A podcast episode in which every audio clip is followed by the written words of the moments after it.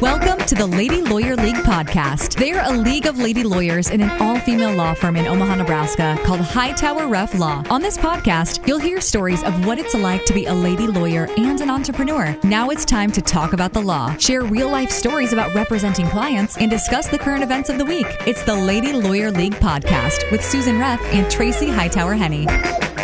All right, so on today's podcast, we're going to be talking about part two of our protection order series, and we have you get a threesome today. Don't say that. Um, okay, yeah, Aaron. All right, but there's three of Trifecta. us here. There's three of us here. Trifecta A there. triangle. That's better. Triple threat. So triple threat of Aaron Wetzel, Susan Reff, and me, Tracy Hightower Henney. You guys thought- did. You guys did part one of protection orders. us gals. We you. Yep, you, not guys. You're you right. Two, you You all, the two of you. now Guys that can technically be plural for a cohesive group of men and women, just like men is considered plural for women and men. Yeah, but we're trying to stop that. We can use non-gender specific friends, folks, you all. Hey, you. Hey, you. Yep. Hey, you guys. I, I did it You again. did it. See, it's hard. It's is- really yeah, hard. it is and hard. the more you think about it, the more you hear other people doing it, and you're usually in a situation where you can't correct them because they're speaking to a large group of people. Right. no, you should just stand up and shout at them. I, I write it see if on you get kicked- cards. You should see if you get kicked out of the event. Escort her out. So actually, I heard someone say once that was really fascinating that when teachers use it to elementary age students in a classroom, actually little girls stop listening because when a teacher says, "Hey, you guys," they take it literal in the sense of, "Well, they must not be talking to me." And then they stop listening. And so it can actually be really detrimental to young people. A lot of my teacher friends call everyone friends. They're like, "Hey, friends. Hey, friends." That's true. That's what daycare calls everybody too. Perfect. Great. They say friends today. Everybody and their friends today did this. Yeah. Instead of saying all the kids or yeah, I don't like that. even know. Who who knows? Great. So protection orders part two. segue. Um, we should have segue music. Fade fade it out, Matt. Matt's on it. Right now, you're going to hear segue music, Maybe. or we'll just do it the ourselves. circus. The blah circus blah thing. blah. I don't think circus music is appropriate. Right. What about Britney Spears circus music? Yes. Oh yeah, that's going to be coming Meaning- up soon. Meaning her CD circus. Oh, we'll have to do an update on Britney Spears. We do need to do soon, an update pretty soon on her. but not today. So this is a real awesome treat to have all three of us here because Aaron and I do the majority of the protection orders in the office, and I think probably Aaron and I have the most experience, so we can give a lot of like real world tips and tricks about protection orders. And the first thing we're going to talk about is what happens in a protection order hearing. And I think one thing to remember is a protection order hearing is no different than any other court hearing, right? I mean, there's a judge, there's a court reporter, the rules of evidence apply, the decorum required in a court hearing must happen, right? But because of the nature of the things people talk about, they take it less seriously, I think. Well, it depends, right? It depends on the allegations in the petition. I was going to say the one thing that's usually different, actually physically in the courtroom, is there's usually a sheriff in the courtroom during protection order hearings. Right? Kind of to keep the peace. And Yeah. especially if the protection order is already in effect, then technically those people aren't supposed to be having contact with each other. Right. And it could get a little heated. So I actually had a client who I was representing when we were defending against a protection order. So the judge had already issued it; it was already in place, and we were contesting it. And he was like, "I don't think I can go to the courthouse because she'll be there." And I said, "Now, if you were there because you knew she was going to be there for something else, and you were just there to see her, yes, you should not go. But I think there's a small exception that you can be in the same room for your court case on the actual protection order." And he was really like confused. He was like, "Will you meet me at the front door because I don't want to get arrested?" And I was like, "Yes, I will." No one else cares that much. except for that one guy. Yeah. Yeah, I've never had somebody ask me that. Yeah. Interesting. But huh? technically, it's true. Well, not necessarily, because I think we talked about this in the last podcast. Maybe we touched on it, but none of our protection orders actually tell you that you can't be within a certain number of feet. I think. Right. In terms of the media and TV shows and movies, when you see that, there's always kind of the you have to be 100 feet away. And then they talk about the stories about this person goes 101 feet away and stands there and stares creepily at the person. None of our protection orders actually say that, that you can't be within a certain area of the person. it just says you can't have contact with them. And it does sometimes say you can't go to their home or their place of work or, Right. You know, uh, places they might frequent. It would, School for their kids. Right. Or, So, if we're having a hearing in a protection order case, we're either having a hearing where the judge is going to decide whether to grant the protection order after the petition is filed or whether to keep the protection order in place that's already been granted after the petition is filed, right? correct. What happens in the hearing? And maybe we assume that, um, you know, we're representing our client, which ultimately the same or similar things can happen in a hearing, even if you are pro se or without a lawyer, right? Right. So there's the correct procedure for the two different types of hearings, and then there's what the judge actually does, right? wait, What? wait, things happen Hold on. incorrectly. What did you just say? Breaking, breaking. Judges have their own rules? Yes. They make it do. up and they're as they go unwritten along? and you have no idea what they are Right. until you show up yes. and then sometimes they're different than they were the day before exactly. Hmm. So you have to that is a music piece that Yeah. we should use in the future that you have to be on your toes. You told yes for protection order. I mean, I can say p- protection order cases really. It's like what's gonna happen. Nobody knows. Yeah and then sometimes when we have to actually advise our clients who are scared to death to go into court and we can't even tell them are we going first? Are they going first? That Right. depends on the judge and their mood. It's why Tasha doesn't do protection orders in our office. Yes. Because she can't plan ahead. yes you cannot plan ahead. You definitely are thinking on your toes. The correct way is that the person who the protection order is being taken out against is there to show cause why it shouldn't remain in effect. That's what this, the law says. When the protection order is already granted. Right. But when it's not granted and there's a show cause, that it's supposed to be the petitioner showing cause why they need it. So then in that case, the petitioner should be the first one going. Aaron, what did you just say?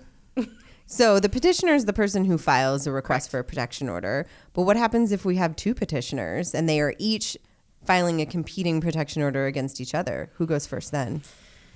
Then you say, I don't know. We'll see how the judge wants to do it. If I were the judge, I would say, whose birthday is next? oh, yours? Okay, you go first. In my experience, because that happens a lot where people will file competing protection orders, like wife files against husband, husband files against wife. The judge usually says which one was filed first and then has that person go first. That's Right. been my experience. I mean, technically, you should probably do it separately, right? Have the first protectioner go with the person requesting it, testifying about it, and the other person responding, and then doing a separate hearing for the second protection order. But obviously, that's not necessarily the quickest way. So the judges, a lot of times, they just say, let's combine it all, and you just talk about everything on both, and then you just talk about everything on both, and then I'll just decide on both at the same time. Are you saying that you, you think the judges want us to get out of the courtroom quickly? Yes. Oh, Judges are really um, prone to minimize time in the courtroom. s- says Susan in like the nicest way possible. they want us to get Right. the F out. Yeah. They're like, this thing that took an hour should have taken five minutes. And I agree with five them. seconds. Yeah. This meeting could have been an email. that that meme. This hearing could have been an email. A phone call. yeah. I mean, sometimes the best way to handle it as an attorney is to say, Judge, what would you like me to do? I'm happy to accommodate. Yes. At the hearing, everyone's going to testify, right? Just like a regular hearing. And they're going to tell the judge either why they want the protection order or why they do not want the protection order, or they're going to say why those things that the person said about them didn't actually happen or happened a different way. Yes. Sometimes I tell my clients that if there's an attorney there, sometimes the judge lets the attorney run the show, ask the questions, call the witnesses. I've had cases where an attorney has been there on both sides and the judge doesn't let either attorney basically speak and asks all the questions. Yes. And so I always advise my clients too, like it could happen any one of these ways, and we really just have to wait and see what the judge wants to do. And sometimes the judges will start the hearing literally by saying, Does anyone have anything to add to me in court? Anything additional you want to tell me in court that you didn't put in your petition? And if the answer is no, then the judge says, Okay, I'm ready to decide based on what you put in the paper. And Right. so, what we already talked about in the first part is that you better make sure you put ev- everything in that petition that you want the judge to consider. So I've had a situation to piggyback off that where the allegations were very serious. It it it happened before Nebraska had the sexual assault protection orders, but the person alleged sexual assault. And it was one of those judges who basically runs all the questioning and the judge and I was representing the person who the protection order was being taken out against. And the Also yeah, known as the victim. no. No. Oh. the The respondent. I'm wrong. And they're The- not victims, right? She was a petitioner. Yeah, She- she's the petitioner. Yeah, she petitioned for the protection order and she did not have an attorney. So the judge said, Do you have anything else that you want to add to this? And she said, No. And he then let me question my client. And he said, I only want you to respond to everything that she has said in the in there and so i had my client testify and then he let her you know he said do you want to question him so that's another thing too is in protection orders a lot of times i mean i would say many many many times the other side doesn't have an attorney Right. but they get to act as an attorney so they get to ask questions of our client just as if they were an attorney so this gal got to question him but she she was given the opportunity but she ultimately didn't ask him any questions so I then the judge ruled yeah from there Where people, I mean, people who don't have an attorney, they don't really know what they're doing. So I've seen it go one of two ways. Either one, they start asking all these crazy questions that really have nothing to do with the hearing, or they just say, no, no questions, and they don't ask anything. right So protection orders are pretty heavily filed. Um, we have some statistics from Douglas County, Nebraska, um, that a- approximately 200 are filed per month. So you think about the number of hearings that judges are having to determine whether the facts actually fall into um, the statutes of what's required to be proven for a protection order. So, what types of things in court are we looking to prove if we're asking for a protection order to be granted? Well, depending on the type of protection order, there's certain things that you have to prove to get that protection order. We are trying to find the evidence, the situations of the clients that we can bring out to prove to the judge that they've met the criteria to get that protection order. So, for the domestic assault, you know, it's it's that physical, mental, emotional abuse that threatens you, terrifies you, bodily injury has occurred, or there's a reasonable likelihood that it will occur. And that's uh, based on a pattern of incidents, right? Right.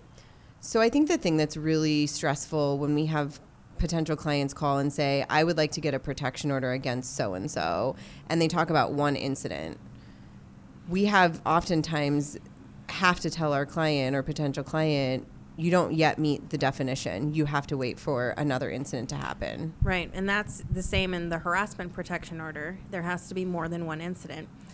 In the sexual assault protection order, though, one incident's enough. If they sexually assault you one time, that's enough to get that specific type of protection order. But in that the seems other to two, make sense. Yes. but in the other two, you have to have that pattern of behavior more than one occasion where something has happened. So let's talk about the pattern of behavior that is text messaging and that type of communication that's over and over and over.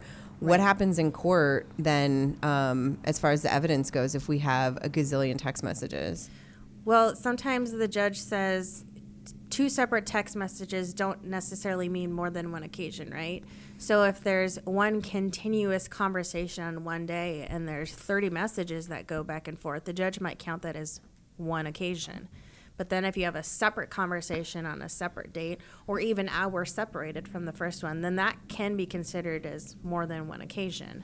But if it's just, you know, th- let's say three text messages all within a 20 minute time period, the judge might say, I'm not counting those as more than one occasion.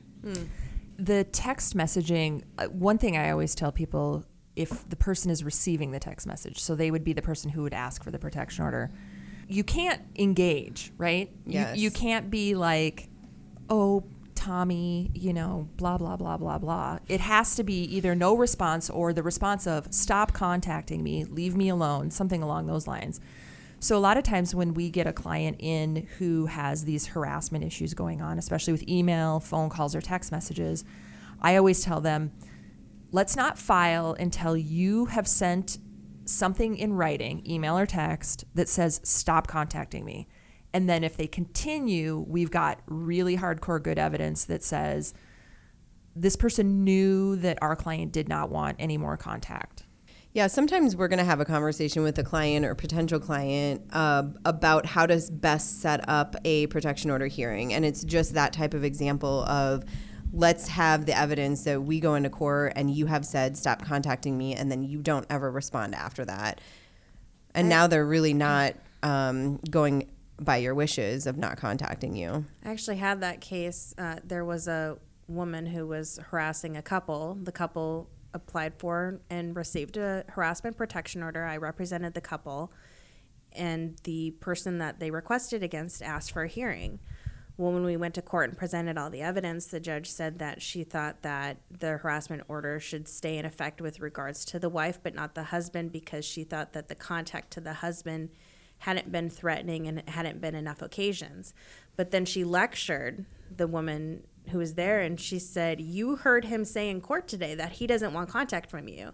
So if you contact him again, I know his attorney's going to request a transcript from this court of me telling you not to contact him and he will then get a protection order against you. This was the voicemail case, right? I call it the voicemail case. So after this woman gets served with the protection order paperwork, she then calls the wife and The husband. okay, she calls the hu- well, but it was granted against both of. Or, It was. It was yeah. granted against both. So she calls the husband, starts leaving voicemails and saying, "I know you really don't want this protection order."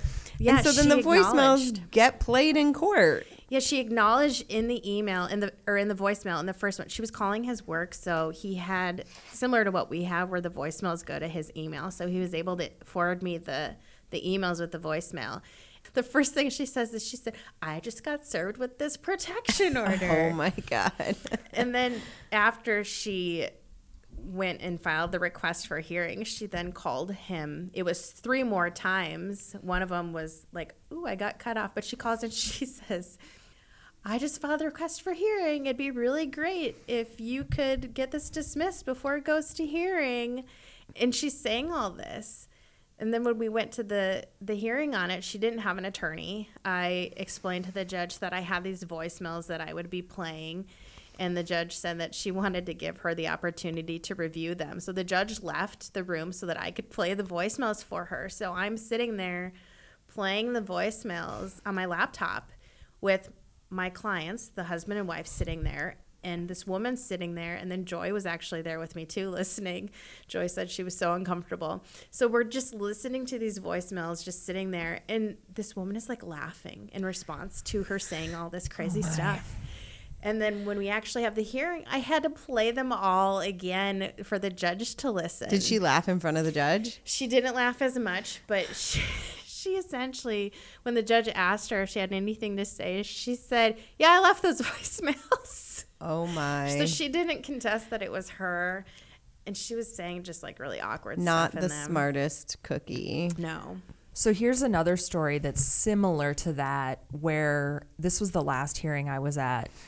We represented the person who the protection order was taken out against, so the respondent, and the his girlfriend had ex girlfriend had filed a protection order against him, and it didn't get granted, but the judge set it for hearing right away. And she just keeps these two, their mode of communication was Facebook Messenger. So she keeps contacting him hey, can we go to lunch next week? And like communicating about mutual friends and things like that. and he doesn't respond and she keeps putting like little heart emojis and there was like the teddy bear with the heart emoji and this was after she had applied for the protection order saying that she's scared of him and wants no contact with him. There's a teddy bear emoji. That's what I was wondering. Well, maybe it's like That's the part of that yep, that stuck what out of my head. up.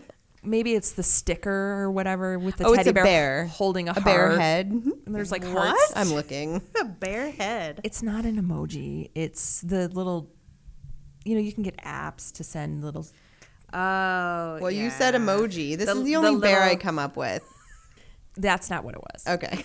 So, So it's not an emoji. is an emoji like made that. Kleenex? Like emojis any picture? No, emojis Oh. are only what's in the keyboard Thinking of a thing. GIF. Yeah, otherwise it's a GIF. Some people call it a GIF, and nope, that is it's a wrong. GIF. It's GIF like the peanut butter. Yes. Yeah. Now that we've cleared all of that up, emojis are only an what's emoji. in and the. it's meme, not meme. Meme. Meme. Meme. So what happens in court um, when we have the text messages? And I like to tell the story of the one hearing I had one time where we were uh, protecting against the uh, protection order. So our client had a protection order filed against her, and the other party comes in without an attorney and he wants all these text messages for the judge to read the text messages. No one submitted text messages with the petition, so the judge hadn't seen the text messages at all. And the judge ended up saying, Well, sir, I can't put these text messages into evidence because they're on your phone. Did you bring a copy of them? No. Okay, well, the only way that I can take them into consideration is if you mark your phone as an exhibit. You have to give me the passcode so I can get in it, so I can read the text messages. And you're going to have to leave your phone here as Forever. evidence. Forever. Forever. And the guy sat there like, uh, I really want these text messages in. And he ultimately said, Yep. And so they put an exhibit sticker on his phone. And the judge said, Okay, well, come up here on the bench and show me how to unlock your phone and how to open these text messages. And I'm going to read them all. And he goes, Okay. I've never seen that happen. I and that protection refuse. order got denied. it was great. Wow. But did we ever find out if he got his phone back? I have no idea. I didn't really care. It's called a motion to return evidence. or a motion to depress.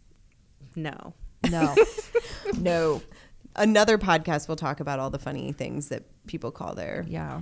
I had a case where it was this couple that had broken up, and I represented the former boyfriend, and he was the one that the protection order was requested against, and the former partner who had requested it, she had made up some stuff, and so she showed up without an attorney. We started the hearing, and she tried to enter a text message that she said was exchanged between her sister and my client. Well, I objected as hearsay, and the judge explained to her that she couldn't try to get this evidence in unless her sister was there to testify about it, lay the foundation, you know, prove that the text message was exchanged with my client. So she wasn't going to let the text message in.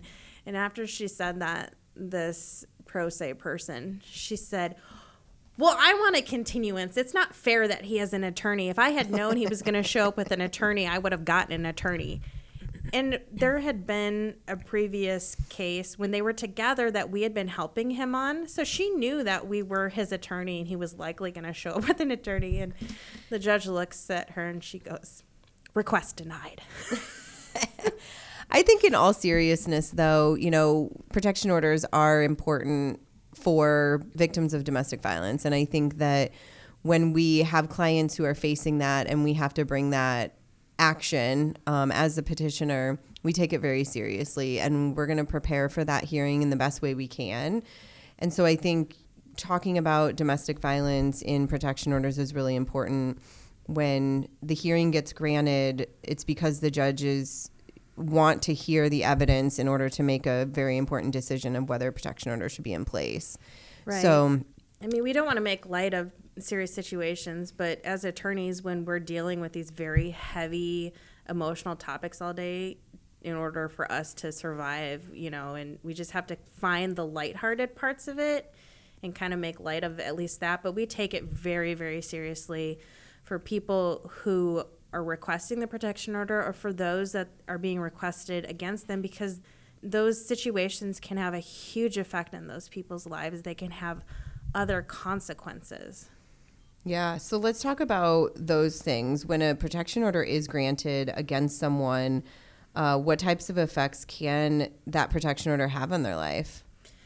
Well, you know, if somebody's going to do like a background search, that would show up. It's not just criminal stuff that can show up in background searches, background checks, depending on the type that is done. If law enforcement looks it up, they see that a person is either protected by a protection order or that there's one against them. So that can affect jobs, you know, school, things like that. Um, obviously, for somebody who owns firearms in the domestic violence protection orders, the judge can specifically put in there that they're not allowed to own firearms.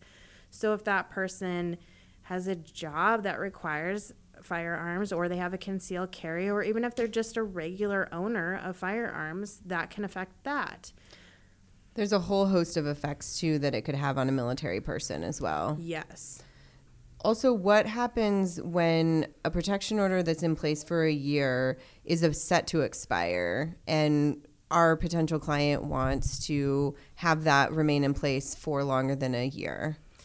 you can request a renewal of that protection order instead of waiting for that protection order to expire and then having to request a new one like you know i think what people are afraid of is this protection order expires this person is immediately going to start this behavior again and then i have to go through this process all over again uh, but susan what does that process look like f- for requesting the renewal It is basically a request of a renewal of a protection order is filed, and then the judge can either grant it or the judge can set it for hearing and say, I want you to come in and give me testimony about it.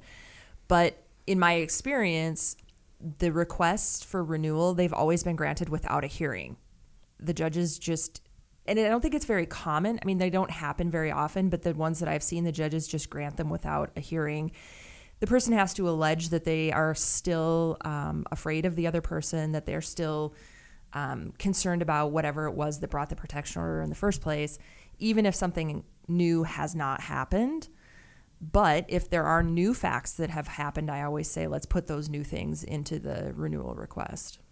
And then on the flip side, too, if someone has requested a protection order that has been put in place, whether after a hearing or otherwise, they can ask for that protection order to get dismissed before the expiration of it. Right. The the person who requested it can then file a request with the court to dismiss the protection order to vacate it so that from the date that the order is entered vacating it it no longer no longer exists. Now it still is considered to have existed and been in place until that point in time. So if there's a violation that's alleged during that point in time, that's still something that you need to be aware of. But when somebody files that request, the judge doesn't have to grant it. So uh, the person who has the protection order can say, "I'm no longer afraid of this person. I don't think I need this to protect myself anymore." But the judge can deny it. I had that happen in a case where the person who had the protection order didn't think she needed it. She requested that it be dismissed. She told my client that she had requested that it be dismissed, but he didn't verify that the judge had actually dismissed it. The judge denied that request. Some stuff blew up between these two that had been in relationship. They shared a kid together, and she reports him to the police. Well, he then gets charged with violation of the protection order, even though he was under the impression that it had been dismissed because he never received the order from the court saying that it was dismissed. I think in that situation, that comes up a lot. And I think in that situation, the person who's got the protection order that wants it dismissed thinks it's just a request to the judge. Like, by them reaching out in whatever way they reached out to the judge and saying, I want it dismissed, that poof, it's done. Right. Instead of the judge having to maybe set it for a hearing or the judge maybe saying, I need more information, I would like to have the parties come in and I can hear from them about whether or not this should be dismissed. Um, because at one time the judge said, There's enough evidence here that I think you do need protection from this person. So what's changed? So, Right. So I think what, as we talk about this serious part of the protection order, and that is the hearing, and that is the part of going to court. I think some of the things that we can give advice on for people who are doing it alone without an attorney is the judge may not even know what process, unofficial process they're going to do that morning when they wake up. So be calm, be respectful in court, and know that you'll get your moment to speak. And if you do that in a way that the judge hears you, you're likely to be heard. But then also, if you have an attorney who's representing you, give them some grace because oftentimes we have to fly by the seat of our pants too and kind of wing it a little bit based on what the judge is requesting that day. Exactly. I like that phrase, fly by the seat of your pants. Like, what do you picture when that happens? What if you're wearing a skirt? fly by the seat of your skirt? Your drawers. Draw, draws. Drawers. So I think we'll get into the protection order part three and talk about how protection orders affect custody and divorce and all of that. Until next time. See you later. Thank you for listening to the Lady Lawyer League podcast, and be sure to like and subscribe anywhere you get your podcasts. If you would like to learn more about our firm, Hightower Reff Law, please visit our website at hrlawomaha.com. We'll see you next week.